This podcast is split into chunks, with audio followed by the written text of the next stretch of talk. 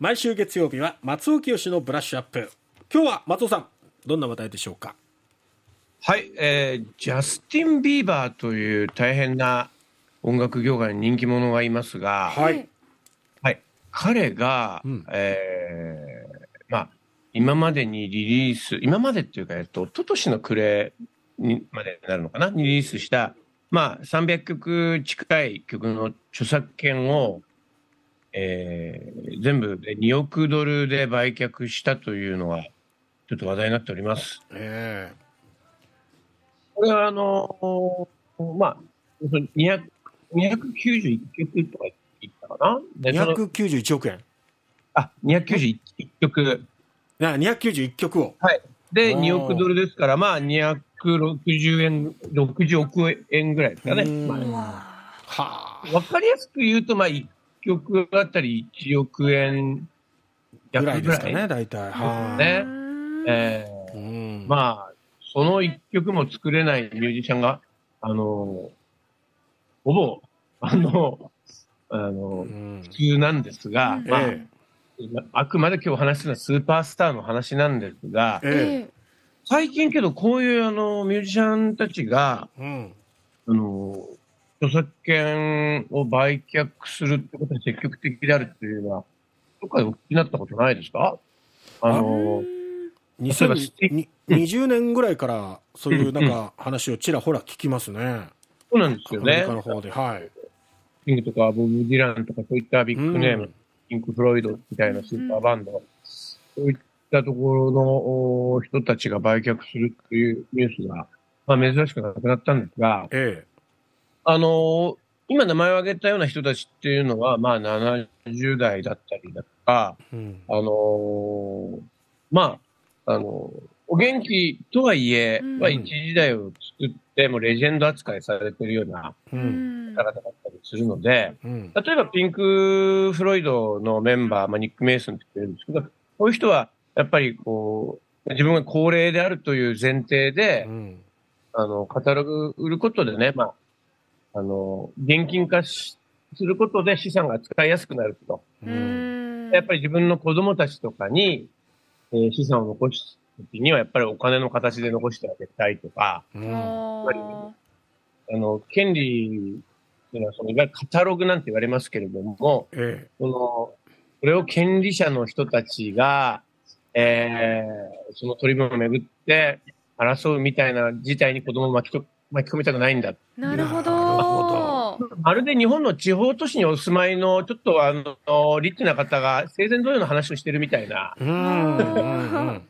人間臭い、あの、お話になったりするんですが、えまあただ、あの、ジャスティン・ビーバーはご存知のようにまだ20代ですよ。今度3月29日えそんな生前贈与を考えるじ年齢じゃないですよね。まあそうですよね。早いですね。えあのね、ご本人体調がよろしくないみたいなことを、あの言われたりもしますけど、それにしても若いですよえね。うんで、じゃあこういう人たちが、なぜ今こういう動きを見せるようになったかっていうと、はい。やっぱりね、まずはね、あのさっき、2020年頃からっていうふうに田畑さんおっしゃったのは、本当、ええ大きなヒントになるかと思うんですが、うん。サブスクリプションというものが、ええーサービスの、おまあ、主流になってパッケージではなくなったとえ。。はい。はい。で今、その、まあ、有名なところですと、Spotify とか Apple とか、うんえー Amazon とかね、そういう、あの、サブスクリプションサービスを展開する会社が、世界的な会社がありますけども、今、しのぎを削ってるわけですね。えでね、そういったところのお競争っていうのが、え。はい。えーまあううちにはこんな楽曲がありますよ、こんなカタログがありますよっていうのがう、ん。楽曲、改めてその楽曲の権利ホルダー、えーという人たちの争奪戦になってう、。うんんあのいい、まあ、早い話は今、売り時なんですよね。うんはい。、で、このさっきお話ししました、あの、権利っていうのはすごく細かく、えー入り組んだりしてますから、えはい。本当にそれをずーっと持ち続けているということは、ずっとその煩雑さと付き合っていくということになるので、えー長年にわたって、えーなんていうのかしら、印税が振り込まれることよりも、うんうんある時点でさ決めて、それを現金化して、う。うん。次のビジネスに乗り出すとかっていうことを頼む方も当然いらっしゃるとなるほど。いうことなんですようね。ん。で、これはね、あの、いわゆる投資会社うも、ん。今音楽のカタログ業界っていうところの参画に積極的で、え平たく言うとその、なんていうのかしら、そのビジネスとして今ちょっと波に乗ってるんですよね。の権利販売というのもね。うん。これも結局、まあアメリカに例えばブラあのブラックストーンって名前の投資会社が、えーあって、そこがヒプノシスソングマネジメントっていう、えーところにガンガン投資して、えーその、なんていうのかな、ががよりその、このビジネスを高いステージに押し上げようとしてたりする。まあだから、な俗人的な話というよりも、業界全体として、うん改めて、その、収益を生み出す構造としてのうん。楽曲の権利に再注目されているという感じですね。う。ん。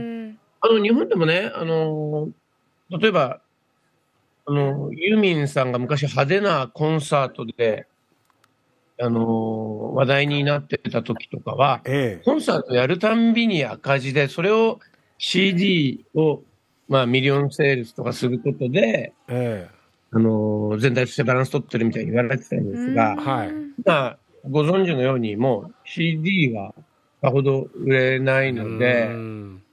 そこを頼りにすることはできない。となると、やっぱりライブだよねうって話にん。なって、で、ライブ会場でも、えーライブの料金にプラスグッズの販売とかっていう、うん。そんな、その、なんていうのかしら、お金を落とす場所を作ってうんいる。わけなんですがう、ん。なんか、ちょっと、印税ビジネスよりも、そういうライブとか物販とかそういうのがリードしてるような感じもあったんですが、うん。あの、コロナ禍でね、またライブというのもちょっと危ういものだっていう。そうですよね。えーライブの収益もなかなか見込めないっていう2020年以降になりましたからね。うんでそこでまた改めてサブスクリプションうん。に代表される、まあ、まあ、YouTube とかも含めてですけどうも、ん。あの配信というところが再注目されているっていうのはやっぱ背景にありますね。うん。まあ、それにしても金額が多くてね、ちょっと日本人アーティストなんだからすると、ええ。なんか指加えて見てるだけっていうような感じでもあるんですけど、こうやってば楽曲を売却できるのも本当限られた人っていうことですかね。そうなんですよ。あの、もう一回ヒットの実績がある人たちが、うんあの今までも相当潤ってきたのに、もう一遍ここでまとまって、うん。えーまあ、ただ、本当、なんていうのかしら、その富を墓場まで持っていかないっていううん。考えの人が増えてきたということなんだろうということですね。うんなるほどですね。さて、えー8時40分過ぎのキャッチアップでは、松尾さん、どんなお話になりますか？はい、えー、こちらも音楽シーンの中では有数の、えー、リッチな方として知られております。フィル・コリンズさん。うんはい。80年代、90年代一世を風靡しましたけれども、はいフィル・コリンズが本日72歳の誕生日ということで、うんえーまあ、彼の経験を振り返ってみたいと思います。はい、お楽しみに。